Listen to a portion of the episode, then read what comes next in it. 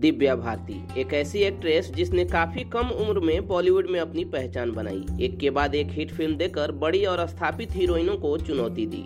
तीन साल में 20 फ़िल्में कर शोहरत पाई, शादी की और सिर्फ़ 19 साल की उम्र में दुनिया से रुखसत हो गई।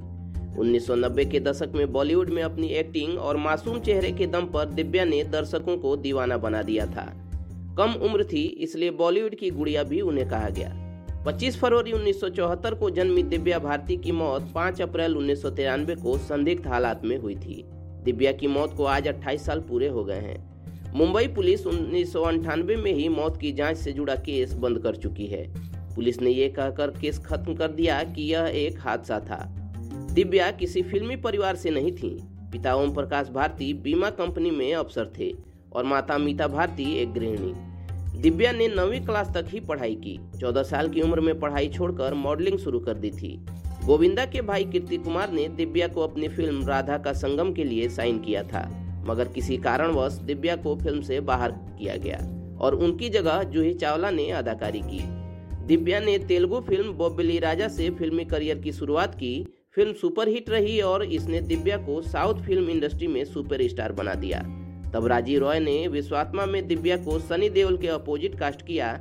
इस फ़िल्म का सात समंदर पार मैं तेरे पीछे पीछे आ गई गाना आज भी लोकप्रिय है। उन्नीस में दिव्या की फ़िल्मों ने उन्हें शोहरत के बड़े मुकाम पर पहुँचा दिया था। शाहरुख खान ने दिव्या के साथ ही उन्नीस में दीवाना फ़िल्म से डेब्यू किया।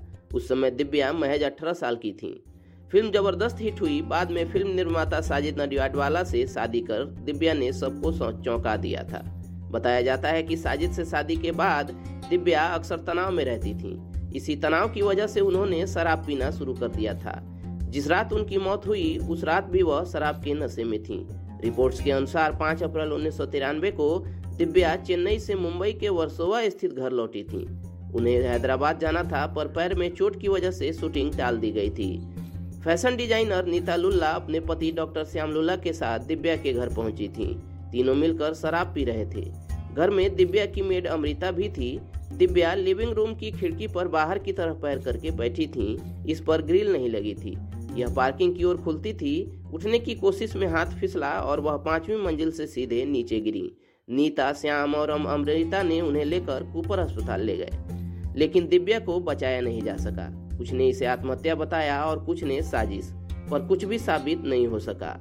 ठीक सुशांत सिंह, राजपूत के केस की तरह। दिव्या की मौत के बाद तीन फ़िल्में, रंग, शतरंज और थोली मुद्दू रिलीज़ हुई। चलिए दोस्तों कराफ्लिक्स पर आज के इस पॉडकास्ट में इतना ही।